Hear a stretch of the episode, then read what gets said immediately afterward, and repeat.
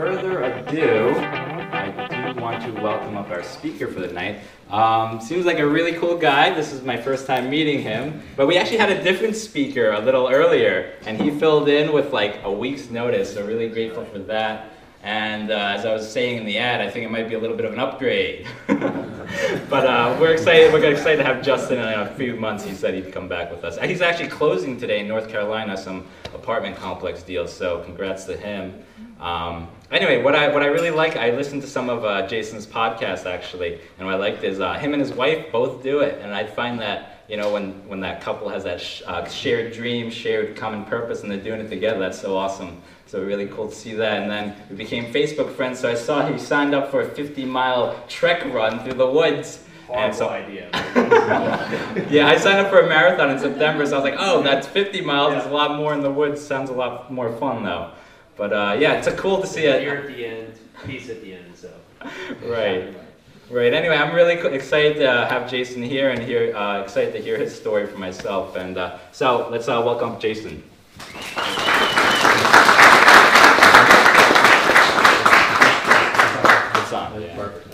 Hey everyone, how's it going? Sorry, that's just recording. oh, just recording? Perfect. Can go either way. All right, that better? Awesome. So, yes, I'm Jason Yarusi. Um, let's give it up for Sunny and Chong. Thank you for putting this on tonight. These are great events, right? Because you get everybody together. Everybody's trying to do a lot of different things, and I can touch on it because I've done a lot of different things, and you will see my trajectory of where I've really gone here. That is not me. There it is. Okay.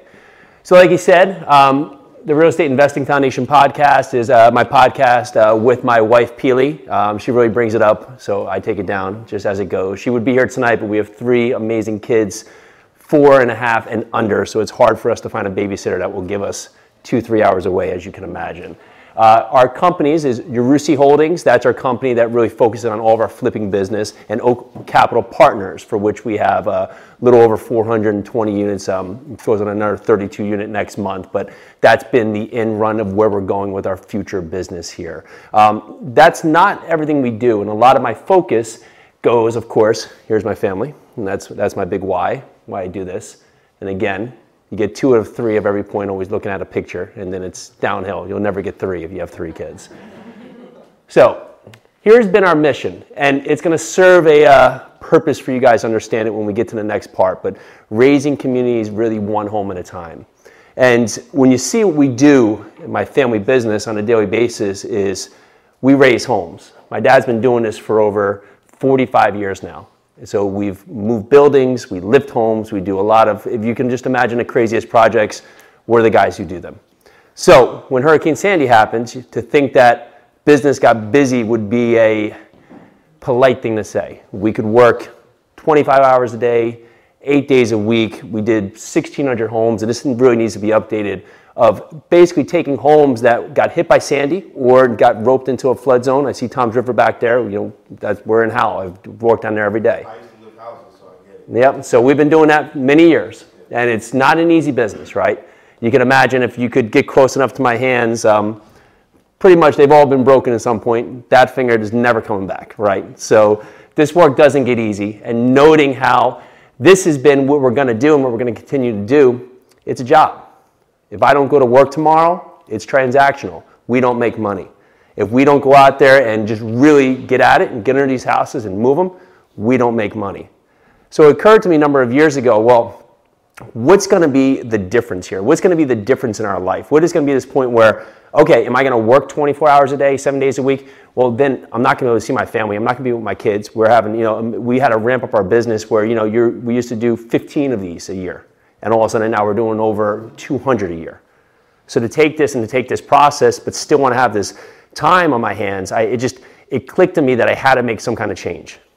So of course the natural progression is you do something else, which would be well you start flipping houses. Well, okay, we'll, we'll talk about that a little bit, but that becomes another transactional business, right? If you're not doing it, well, then it just turns it off. You know, the water turns off. So that was our first step we started going into really Yarusi Holdings and just taking distress homes and adding square footage to use them by really just using our house lifting and our general construction knowledge. Um, we took it to the extreme, right? And we'll step in. So this is a typical house in Manasquan. Just imagine this house had six, seven feet of water in it, damage, flood. Guys, put it back together. There's a lot of towns out there where you know you can get back there and live, but now if you want to get a CO, well, you actually have to raise the home and elevate it to be able to become FEMA compliant. So we're able to pick up these homes at discounts. But the caveat here is we have to raise them, we have to do all that work, and we have to basically make it FEMA compliant.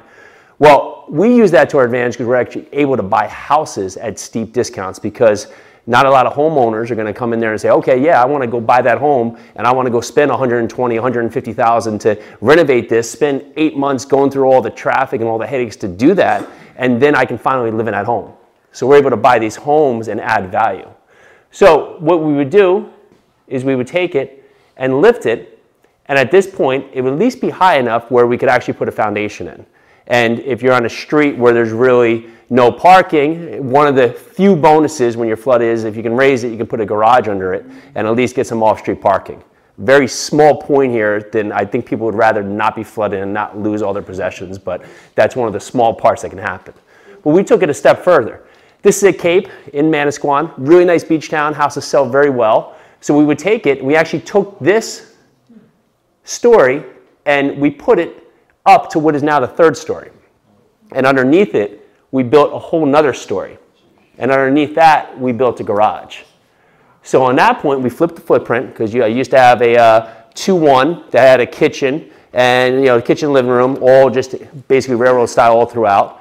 We took it, raised it up to the third level, took the kitchen, it was, we completely gutted it out, took the kitchen, full bathroom, living room, dining room, foyer, everything moved downstairs onto what is now the second floor because the first floor cannot be any living space because now we're in a flood zone. We also got off-street parking. And now upstairs, we're able to put three full bedrooms, including a master bedroom, master bath. And now the value just goes from there. If you can do that within the numbers here, you look at your retail price. If I can build for $110 a square foot, $120 a square foot, $150 a square foot, and I can now sell it for $200, $300 a square foot, you can see where the value can come in, and that's why we started making these choices. But what happens on these projects is there's a lot of things that are out of your control. One, towns got so flooded. Just imagine these small towns here. You got, you know, Mary and, and Bobby who work in the building department. They're doing 20 permits a year, and all of a sudden now they got to do 500 because there's all this flooding happening now. They're way overwhelmed. So now they can't get the permits turned out. Well, now you got all these inspections that need to happen. Well, now these inspections, instead of saying you're supposed to have this 72 hour window for, for inspection to show up, well, now that 72 hour window is given grace because they're so backed up, it's two weeks. So now, you know, you're trying to do a foundation, you can get a foot inspection, and now it's going to take you another two weeks to be able to get that inspection, so you basically have to stop that project. And what became a very big caveat is the utility companies. The utility companies actually have to come out and disconnect all the power. And now you can't do that until you actually own the home. So if I, if I brought this home, I'd have to call the utility companies to come out and shut off the power. So disconnect the electric, disconnect the gas. What happened, and it's not only us, I mean, we did this for 2,000 projects now. The, it happens that they may come in five weeks, they may come in eight weeks, they were so backed up that I couldn't start a project now because I couldn't put in my permits until this happened. I couldn't start a project for now three months. So nice on paper, we make some good money, but now you're holding just basically something that has no income coming in for eight, nine, ten months. So that's the one part is you have to look at when you're doing projects, what's in my control and what's out of my control. I can crush it. I can get in here and do this work. We can get these houses lifted. My brother, my dad, I mean, honestly, if we had both rooms, we could do two of these a day. They get in there, they can actually lift this house. That's how, that's how sufficient they are. Get this to happen in two times a day. But I may not be able to start the project for three, four months. And sometimes in, in a lot of towns, that's actually pretty quick for homeowners because there's so much red tape that's happened. Now, has it quickened a little bit? And will there be more opportunities again because now it's basically, I guess, weeding out? Sure. But at the point of trying to do this on volume, you always have to look at what your restrictions are in your business. Because again, if we're going to have all this capital tied up, you know, you, you, buy it for you know 300, you have another 150, 160. If you're going to have all this capital tied up, because on the back end, I also have to get the utility shut back on, which may now be another five, six weeks. So we started looking to other towns, started doing some other work. Typical typical thing. Doing mailers, going out, you know, seller appointments, doing that point, just looking for the ugliest house in the block. Um, this just happens. I can't get away from flood flood zone, so this just happened to be in a flood zone, but it was high enough, the floor, where I didn't have to lift it to meet FEMA requirements. So this house, you know, uh, we call this the, the Gandalf house because the guy had a cat named Gandalf he could never find when we were in there because it was so packed that he had string lights running all the way from upstairs downstairs that was running all the electricity in this and he was smoking these brown cigarettes. I was just shocked. It was a it was basically made out of terracotta which is like tile the house but that was the only reason the house wasn't burning down. But it was so full with stuff no wonder we couldn't find the cats that i thought a closet was a bathroom. So when we brought it I actually missed it because I actually made the mistake that I thought there was a bathroom on the first floor, but it was the old contemporary styles where all the bathrooms were actually on the second floor. But because I think I was one worried, trying not to get burned down. Two worried that I was probably sitting on ten dead cats, and three just couldn't get there. You know, you have you make these mistakes. But for this, we were able to add value. Again, another project here. Add on a whole addition to this. Really, just add the square footage because we're working in towns where we can build at a per cost per foot, where we can sell greater. So that house turned out dramatically great, you know, and we were able to pre-sell this when it was in this state my amazing wife was able to do a Facebook Live in the house with the house completely gutted, and we randomly found a buyer that could not find a four bedroom, three bathroom, basically a month into it. So we had this pre sold, which doesn't always happen, but if you can do that, you think of your costs and your holding costs. That she was able to do this, and it was pouring rain, and we had stuff everywhere, and she just put it up there and said, I'm just gonna do a Facebook Live in the house so, and just started marketing out there, and we got a call next day from an agent, walked it through, and we were able to just sell them the dream. Guys, this is where, basically how the house is going to lay out. They had three young kids. They asked us for one change on a bedroom. Perfect. But we we're su- such an early stage. So, a lot of different ways you can do things, but remember, marketing and the quicker you can turn your transactions around is super, super important. So, that now, of course, is taking homes to our highest potential. But the cost of profit becomes less stellar on all fronts because really I can't control my plan, right? There's so many things that were out of my control. And again, I'm doing enough construction work, I'm just creating more jobs for myself and more things for us to do. So we started to progress and started to really think okay, what are some things that we can do? What are some things we can do to, to really create this passivity to our life and create this gener- generational wealth that we're looking for? So Oh, past this, uh, you know, I'll speak to Airbnb. Um, we do have another in Manasquan, two other Airbnb houses. Um, again, I was actually going to lift these houses and sell these, turn them around, renovate them, but it took six months for my, my utilities to come back on. So I missed the summer.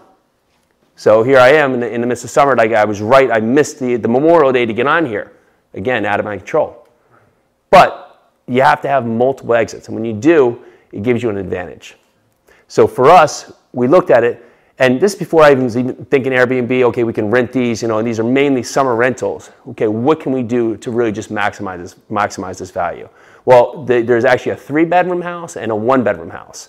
Well, we were able to get the three bedroom house rented for the first half for, uh, for the whole summer at really good rates. I mean, they rent, you know, between the summer about $28,000, $30,000 for three months. But looking at the back house, if we were able to get it to before the summer, maybe we'd be able to rent it for $9,000 for the summer. Maybe. But we missed it. So we didn't have that time and it was, you know, all the, people had already rented. So looking at this, okay, are we going to lose a summer and we don't have any point? What can we do? And we started looking into short-term rentals. And that short-term rental option really allowed us to add up where if we could make that $8,000, we were able to get $15,000 for the summer with that back house, just renting it night on night and night. Now you want to look at your town rules, look at your restrictions, but we started putting it up on Airbnb, VRBO, Travelocity, Booking.com, and you have to stage the house and give your effect and know what your market is and know who your client is. So we're able to do that. It's been two great properties. I actually just uh, put them up in the market to sell because we've just been scaling. So I have it under contract to sell. Um, I think my mom said because she she loved going over there and meeting the Queen Lady and doing a little little decorating thing because it's right by her. Um, but again, we had that option, which, which saved us with those houses because we'd be sitting ducks until after the summer. Then we go into winter and holidays. And again, now we're waiting to basically put houses on market. But what I found is that if you look at the short term rentals, okay, I'm going to go into winter. What happens in winter? Well, there's also things like corporate house by owner where there's, there's also things, uh, there's people who maybe uh, work at hospitals, or there's people here now um, who are uh, being tra- uh, transferred for jobs. So we got the whole winter rented out at a ridiculous rate, basically $3,500 a month, when a house would basically be a $700 a month house because we furnished it and we're able to use a different scenario here to combine. So there's a lot of different things you can do today with all these sites out here to reach people who are in need because now these people are so happy they basically transfer jobs, were out here. They need this short term stay. And the big thing here is that we had to have them out for the summer, but it worked perfect. Not always the perfect scenario, but we're able to find two aligning sources. We're able to get the most value out of the house. And then the front house, we would again just rent it for the summer. Rent it either by half summers or full summers just because it's a beach town. Thing there is uh, it's more, again, labor intensive because now if you are going to do Airbnb, great option. But again, it's all about your processes. And the way we were able to really make it, I guess, the less interactive is every time we got a question from someone, we would put that into our gauge of, okay, how much are we getting this question? So every time now we get a booking, we basically give the whole customer who was coming in to stay at the reservation a full list of all the all the questions, everything they need to know. So okay, yeah, check-in times here. You get the lockbox code 24 hours uh, in advance. Uh, you have parking in this driveway. You know, there's room for this many cars. There's towels, or sheets, there's a coffee pot, and have all that information. And they would get an automated uh, email 24 hours before booking. Here's all the, here's all the things to move in. And then when they get there, there's an arrival point with, the, with instructions. Here's the places to eat. Here's the places downtown. If you're looking for um, paddleboard or surfboards or bikes, here's where you go. Because it stopped the interaction with me or my office where I don't have to constantly, because when do people, you know, ask questions at reservations? It's not, you know, two in the afternoon eight at night, they want to know something. You know, nine at night, they want to know something. Eleven at night, you know, they, they want to know this stuff. So if you can get, give them as much as information and have this streamlined, it helps you in your process. And we'll talk about how we've been able to use that for some of our other processes moving into multifamily. So that said, I said, okay, we're, I'm just tired even talking about it. We're, we're tired doing all this work, right? We're tired. So what are we going to do? Well, we want to find some passive investments. So we had a friend, he was investing in the Midwest and he was doing well buying uh, some houses out there and basically putting them there, buying them gutted, fixing them out and renting them. It had some management company. So we said, okay, let's look at that. So we started actually going out there into Indiana and into Kentucky and buying some duplexes, triplexes, quads, and really getting that going to the point where we were able to get them, get them at a steep discount, get contractors to fix them up, get property management import, get them rented, and now all of a sudden now we're cash flowing. So it's really turned out great. We're doing great. We have, we have money come in. It's nice to see those checks. I don't have to do anything. I can't get in the way because it's a thousand miles away. So there's no way that I could get my hands in there and try and fix something or do something dumb and you know and break the process. Okay, great. So we're, we're doing well. We're doing this point. But what happens here with a duplex if one person moves out? Well, you're 50% occupied. What if two people moved out? Well, well, you're 0% occupied. I have now one roof for two people. I, I now have insurance covering just two units. And now I have a management company that's basically charging a premium because really they can't work for a three or four percent like you can in a large multifamily. And if something breaks, if I, you know, a, a toilet breaks, well, I gotta have the plumber, you know, run out there and see what parts he needs. Look at the, okay, I need this part. Now run back to the store. Now run back and fix this. So now I'm almost paying triple just to get a toilet fixed on these properties so you can see your cash flow chew away uh, pretty quickly. So we, looking at that, I said in my mind, well, we're cash flowing great, but the economies of scale here, if I want to really ramp this up, it, you know, how many of these can I buy? It's going to take forever, you know. And, and at this point, I get some of the cash, and invest, to get it stabilized. So what can I do? And well, what would this look like if I started buying 50 units or 100 units at a time? What would that do? And it just dawned on me that if I could take this scalability here, where if I got 100 units, I have two people move out, no big deal, 98% occupied. Okay, 100 units. Well, maybe it's two buildings. Now I got 50 units in each building. So now I got a roof covered in that. So I only got one roof.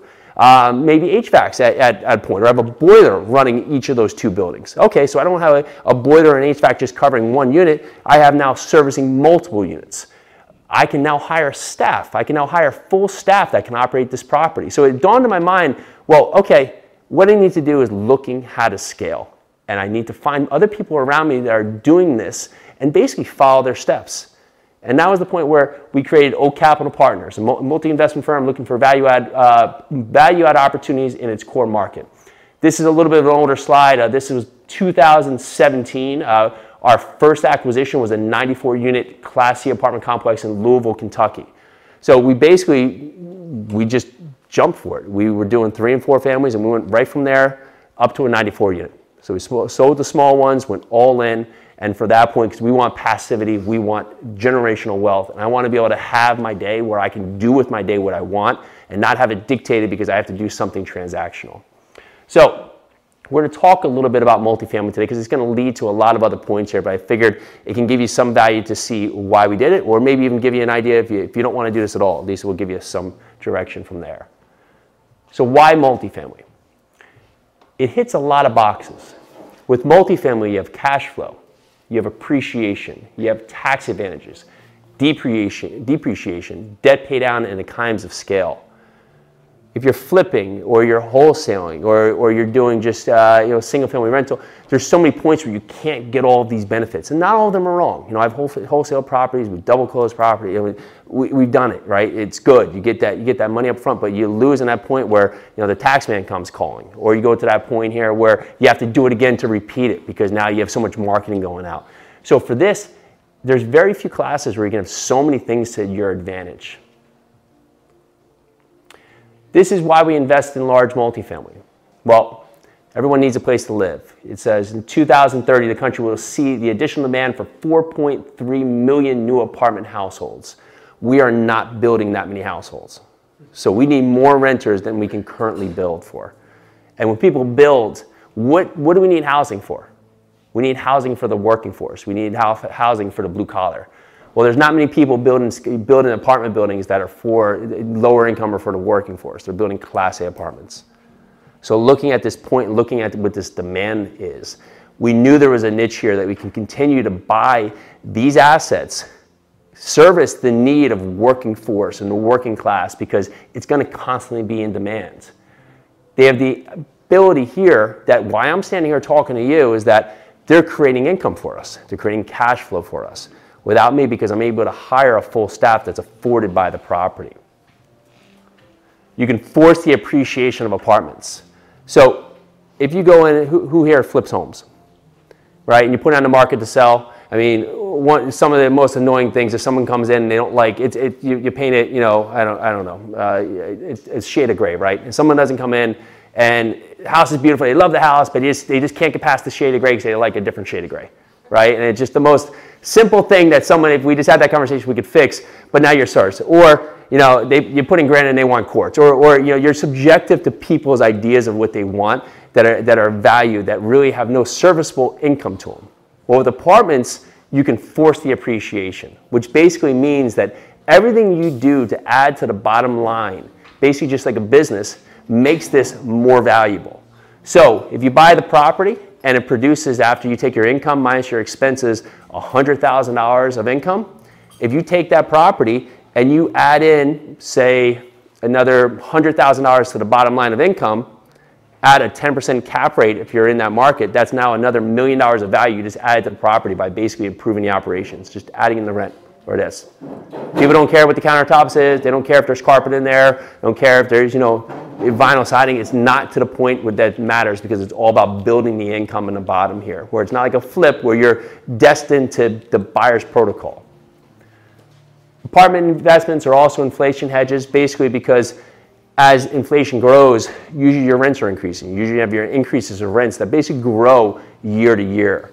Apartments also now are a great part because you can refi and roll. So if I take that apartment and I now make it more valuable, where I point maybe I get an 8% loan to cost on the million dollar property, and that's what they point. So $800,000 loan, $200,000 that we have to put down. Well, if I improve that property where now it's worth, say, 1.5 million, and I'm now able to take uh, 80% of that, so you know, 1.2 million is going to be our loans. We're going to be able to take out 300, 400,000 dollars tax free until we sell it. So, and for that point, there's so many different advantages you can do with these apartment buildings. So, here are some of the ways that we've improved uh, net operating income, and this goes for people that are doing rentals, uh, Airbnbs, other points here because it all transcends. Water savings. One of the big things with older houses is that you go in there, you know, it's 3.8 gallon toilets, you get a ton of water going out. Well, imagine you have that going on in 94 unit building, right? So we'd go in there, we spent $25,000. We took all those toilets and we put in 1.2 gallon, you know, low E flush toilets, put in uh, shower heads and aerators, right? Cut our water bill down by 30% for the entire building. So sounds good, right? You know how much value that created in that apartment building? $330,000 from changing toilets. The building was now worth $330,000 more from just changing out toilets. So small things can have a titanic approach when you're basically dealing with apartment buildings. Adding additional units. Uh, if, you, if you have a second office or a neglected office uh, for a smaller complex, you could turn that into a unit. Uh, laundry revenue. You can get contracts for laundry where people will actually pay you so they can service it and you can do a split of revenue and be able to be, really have your hands off on the whole process here. You don't have your maintenance staff counting, uh, counting coins. Um, so we had utility data here, right? You can get utility data. There's utility approaches in deregulated states where you can go in there and compete on your electricity, electricity and your gas and other, other different dynamics. Moving fees. So in some of our apartment complexes, we don't do a, uh, a deposit or a security, a security deposit. We actually do a moving fee with a surety bond. So sometimes, you know, everybody who's been a renter, go in there, you know, you're moving in day one, you nick the wall, right? Like, oh, you know, there it is. They're going to charge me, you know, $500 and it's, it's over. I'm, I'm losing this. Well, you have this tenant base that's so worried about the security deposit that we just got rid of it. We started charging a moving fee for getting the apartment ready, and we make them do a sure bond on top of it. So it's a $75 sure bond, which uh, assures them up to one month's rent. So what happens with that moving fee? Well, that's more income. They, you know, $350 goes to my bottom line day one and now I'm charging them a sure bond that's another $75. So now they're in 425 where the average deposit for the, uh, the apartment complex on, across the street was 525. So now I feel like they're getting a discount where I'm still being covered the same, just in a different way, and I have more income coming to the bottom line. Short-term rentals we spoke about, uh, pet fees. You want to look at what the market allows, right? If you're in an area here where your market everybody else is renting the pets, right? This building here didn't allow dogs, didn't allow any pets at all. That's what their, their point. We don't want, there were 600 units around the area. All other units said, we're allowing pets, we're gonna charge you a $300 non-refundable deposit and $25 a month for those pets. 600 units are doing it, it's gonna mean that I'm gonna be able to do it too, right? But when we did our inspection, there were seven units with dogs and one unit with a boa constrictor. So, so we don't allow snakes. But on that point, they already had pets in there and they could have been charging for them. So we put in pet fees. Now we get pet fees. It's just simple parts here where you can improve properties to get a lot more money coming across the board. Covered parking doesn't work, you know, in certain areas, but if you're in Texas or in some of these parts where, where parking is a premium, and you want to maybe uh, offer uh, covered parking. You want to offer parking that's closer to your unit. If it's short on parking, you can charge for that. Uh, furnished units there's some parts where you can charge a premium, just like you're doing for Airbnb, where you have a furnished unit that's almost to the point here where your people can just walk right in. Short-term units, we said, you could charge premium rents if you're doing a three-month or a six-month lease. Uh, this may be good if you have, if you're buying a property and all the leases end at the same date. You may want to offer short-term leases so you can start trajectorying those leases, so you don't have everybody leaving, you know, in December when you know it's going to be hard to rent. So you can start offering basically leases that will stagger so it'll be easier for you to keep up with the property and not have such a cycle here where you'll be basically zero on your income. Cell tower. I have not been able to do this, but I have friends they've been able to get cell tower on a property. If you get a cell tower basically or, or some of the signals on top, another income generator right there that you can basically add to the property. So if we're looking here, what's the one thing we haven't even talked about yet? Increasing rent. The simple thing, the first thing that everybody thinks about, right? But if you're a tenant and you're someone who's renting, when a new guy buys the property, what's the first thing you're like, oh, they're going to jack my rent. Oh, they're going to take my rent up. Oh, this is horrible. But if you go in there, you clean up the property, you make it a better place to live, change out the landscape, put up new signage, start actually answering the maintenance calls, start making this property feel and look better. Start improving it, doing the parking lots, changing out the toilets, checking out the water. Well, now your property's worth more, you're making more money. It has nothing's happened to the tenants yet. Tenants feel good, and now you can say, Mr. and Mrs. Tenant, you know, we've done all this work, we've got to increase this rent a little bit. They're, they're going to feel better about that approach because your two biggest things when you're having rentals is really it's turnover because it's your time down being vacant and your turn cost. So if I can keep a renter and where maybe I can get a $100 rent bump, but if I can give someone a $50 rent bump and do nothing in their unit, keep them for a little bit and not be vacant for that month and not have to spend $6,000 to turn out a unit, to me that's a win. Not everybody has approached. Some people want to rip the band-aid off, but for me, we have investors that we, we have to make uh, basically distributions to. So I want to stabilize my downside. So I'm able to do so many things to increase our bottom line. There's so many opportunities for you too. If you look at your competition, look what you can either do that's going to align with their focus, or also look at what you can possibly do better. So that's been very, very uh, good for us. Well, how are we doing this a thousand miles away? It all comes down to creating a team, right? You have some people here talking about management consultant and other points, right? we had to put this team together. We did this before we got into these properties. We wanted to find a property manager that could service units. And if you're looking for a property manager, many times people hear disaster stories. To me, it comes down that it's generally because we're not asking the right questions. We're not looking to the point here where we're not being specific with that property manager what they actually want, right?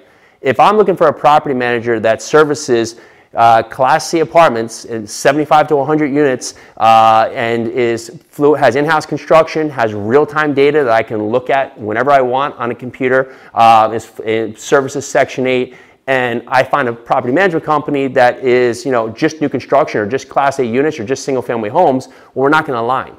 But some people don't even ask the question. And if you're not very clear with your property management company, hey guys, um, I want to do this amount, this type of turn I want to put in this, these different income drivers. I want to do this different construction and have that talk track with them, be very specific.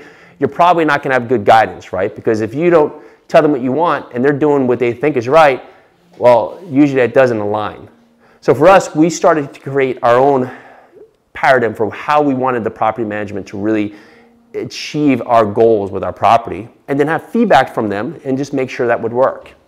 This goes with all your other partners, your lending partners for people here, you should be talking to banks, whether it's for flips or for wholesalers or for uh, you know, turnkey or for buy and holds, because you want to know what are your options for lending, right? Because not every bank is going to be. If you just have one bank, well, that bank is not going to be perfect for all your opportunities, you know. So you want to have every uh, find the opportunity and say, well, I have all these different p- tools for lending in my tool belt that I can pick from to be able to service the property I'm here. So sometimes you may be using a, you know, a Fannie or Freddie. Uh, sometimes you may have to do lending. Sometimes hard money. There's so many different ways that you could use this to your advantage, but you want to know what your options are based on the property. Other points, accounting partners, uh, asset management, portfolio management, and prospect and lead generation. Lead generation, of course, in all types of real estate, that's the kicker, right? That's the goal. You got to have lead generation to be able to produce results because if you're not having this, not sufficient in this, well, then you're not going to find the good deals. So it's either you're doing it or you find someone who's a partner with you that's going to be able to do that sufficiently. With the lead generation, it's very important to track. That 94 unit, we actually offered on that 94 unit eight months before we brought it. We offered, it, they had it out, they had it for 3.2 million. We couldn't make it work at that number. We went in there with an offer of 2.1 million. They countered at 3.2 million.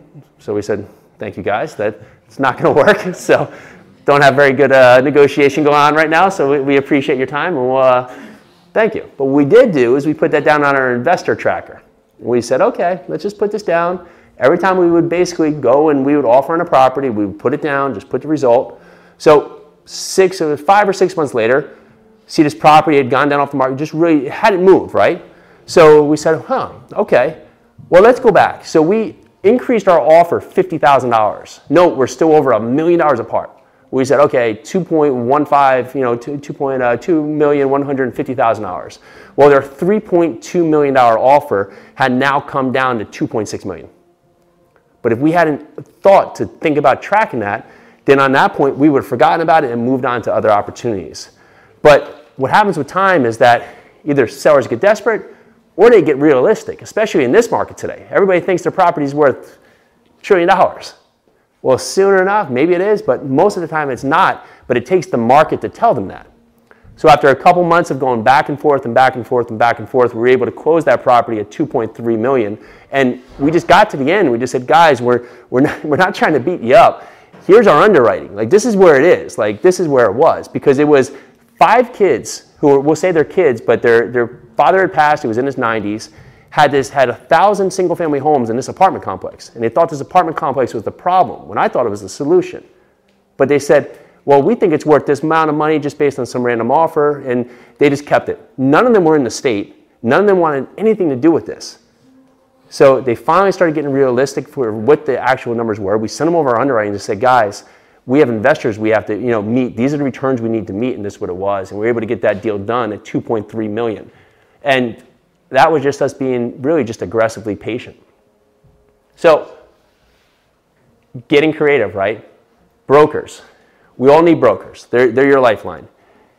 You're not going to get the good properties from the brokers day one. They're going to get out there, they're going to give the people that they know have a track record of closing. But if you can be there, you can be specific, and especially with the agents in here tonight. I mean, we had a couple agents, right? So, Dan. So, if I went up to Dan and said, I want to buy real estate, Dan's gonna be like, uh, I'd love to help you, but I don't know what that means. I don't, I don't know, I don't know what you're looking for. I don't know. What, but if I, you know, if I went up to Dan and uh, I just say, you know, Dan, I want to buy. Um, it's multifamily, right? I, I want to buy 75 to 100 unit uh, BC assets, garden style apartments in the south central side of Louisville. Uh, value add, whether it's on the building side or the property side. Well, now Dan's got something to work with. So if you have a point here and you be specific with people, they'll be able to help you and talk to everybody you know, right? Because you'll find that we've actually had deals come from property management company, cost segregation people, because we're just talking to people, telling people what we're looking for.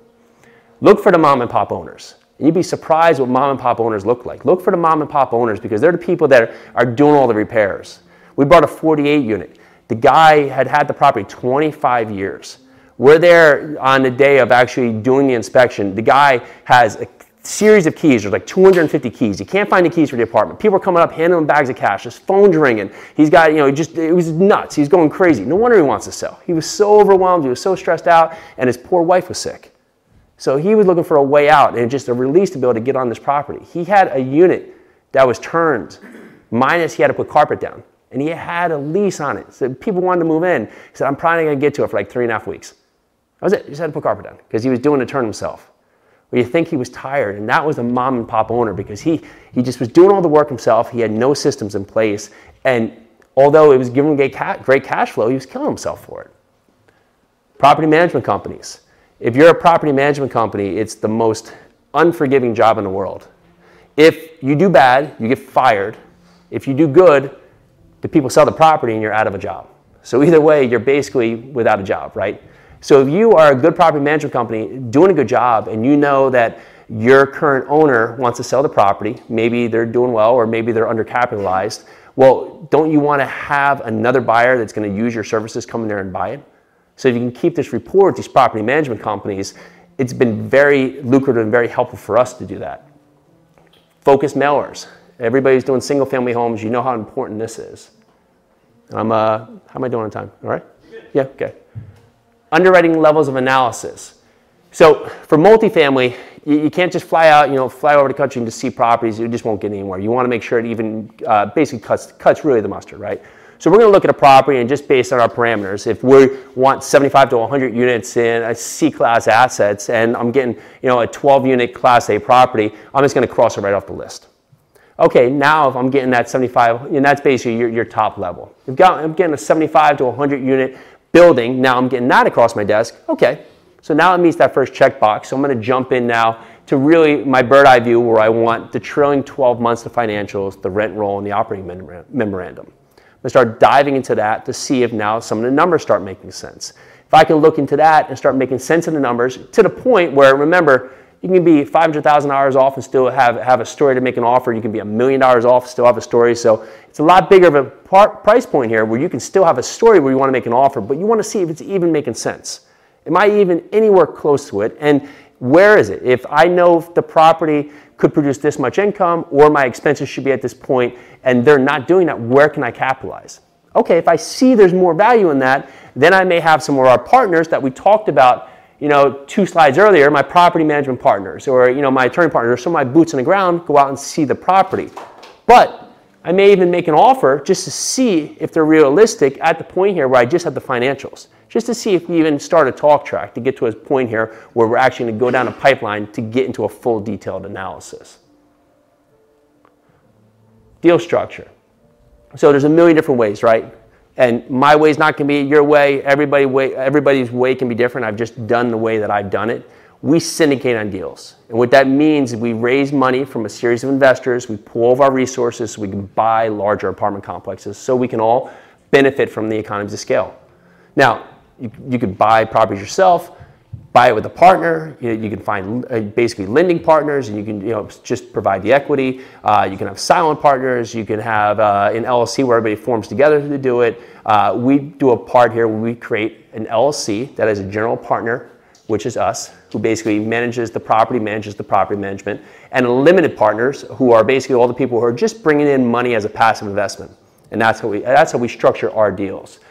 What they look for here is we use that here where those limited partners and ourselves will put in money for the down payment, for all of our closing costs, for our fees, and for all of our capital expenditures and construction. And we'll service that by combining that with debt so we can have the best leverage for the property. The holding period is really going to depend on the opportunity, just like you have for a flip. Some flips are quick exits. Some flips, you know, you have to a point where they're going to be a longer part. You know, you're putting addition on or other points.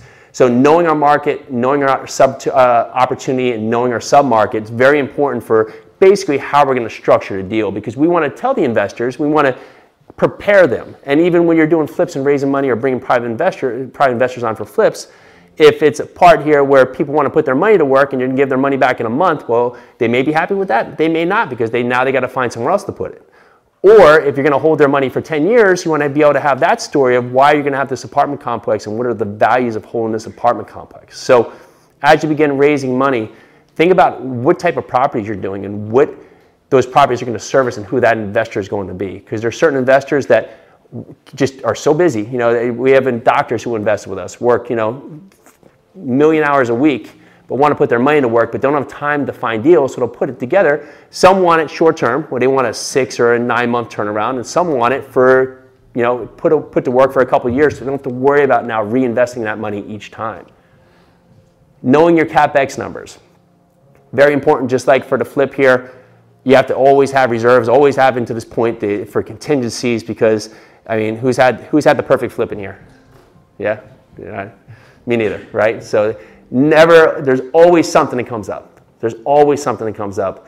You're never going to have that perfect timeline. You're never going to have that perfect budget. You're, you're going to do everything in your power to reserve correctly, everything in your power to put together for, for what you think you can do. But numbers either going to, you know, sometimes you'll run short, sometimes you'll, you'll run long. But there's always going to be a certain point that you need to really have that extra reserve there.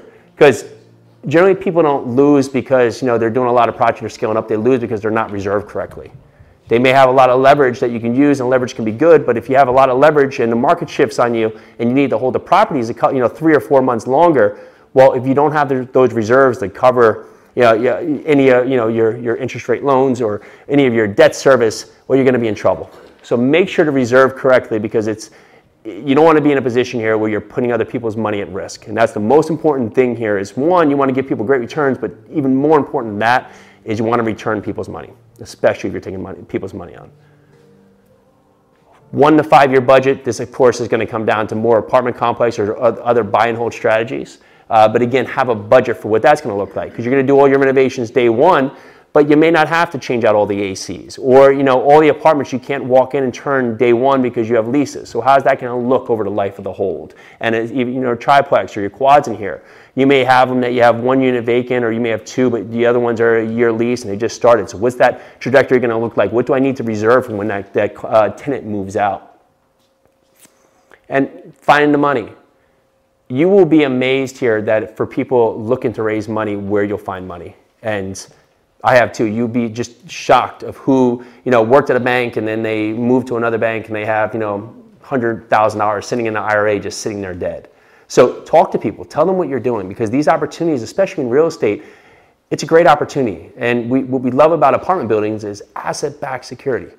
So for them, they have a way that they can put their money to work with something that is asset backed, right? Stock market's great if you do it right, but you know if Apple goes down or I don't like their marketing, I can't call up Apple and say, hey guys, I don't like your strategy. Can we can we change that up, right? With apartments, you can have real time change. You can help the value to the apartments and really use people's money to put to work. So you have friends, family, um, inner circle, banks, non-bank lenders, hard money lenders, uh, IRA, life insurance, personal savings, uh, private equity, hedge funds, lines of credit. We actually uh, self-directed IRAs. We for two of our deals raised half our money from people using our self-directed IRA because people want to put their money to work. So think about people who really are just have money that was sitting, you know, in a job and they left a job and now that money is just dying, especially in some of these rough weeks we've had in the stock market and they want to move forward. Think about those people, talk to them, and tell them what you're doing.